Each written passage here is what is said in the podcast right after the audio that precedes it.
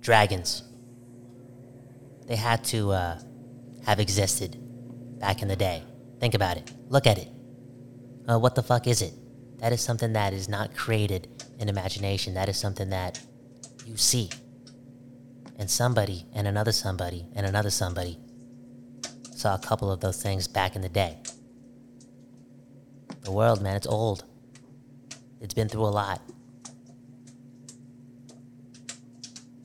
There must have been a time where flying, fire breathing, whatever the fuck those things are, were real. Because think about it too, man. They were the main characters, kind of, sort of, in Game of Thrones, and they were also the main characters, kind of, sort of, in Dragon Ball Z. Think about that. That's two of the best shows of all time in different genres. Yet you happen to be that motherfucker, the the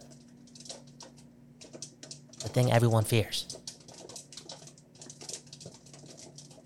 Again, you thought or you think that that character is fake? Not real? Not once here? No way. That type of story is. Wait, what the fuck am I on? Holy fuck. Do I really believe. That was another episode of Expensive Popcorn. My name Kyle Bowen, and that was uh that was what this is all about, okay? I watch shit, and I talk shit, and I try to make sense of it. Game of Thrones popping up a lot on YouTube. What's going on? What's going on? Are the dragons coming back? What? To save the world? What? Think about it, man. Dragon Ball Z, man. You find a bunch of balls, and you get to make a wish.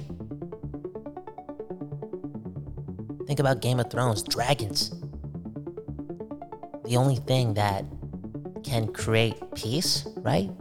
Is that right? I gotta get back to that show. Really try to understand it this time around. Anyways, have a good morning, a good afternoon, a good night. I don't know when you're listening to this, but hey, I'll see you tomorrow. Peace.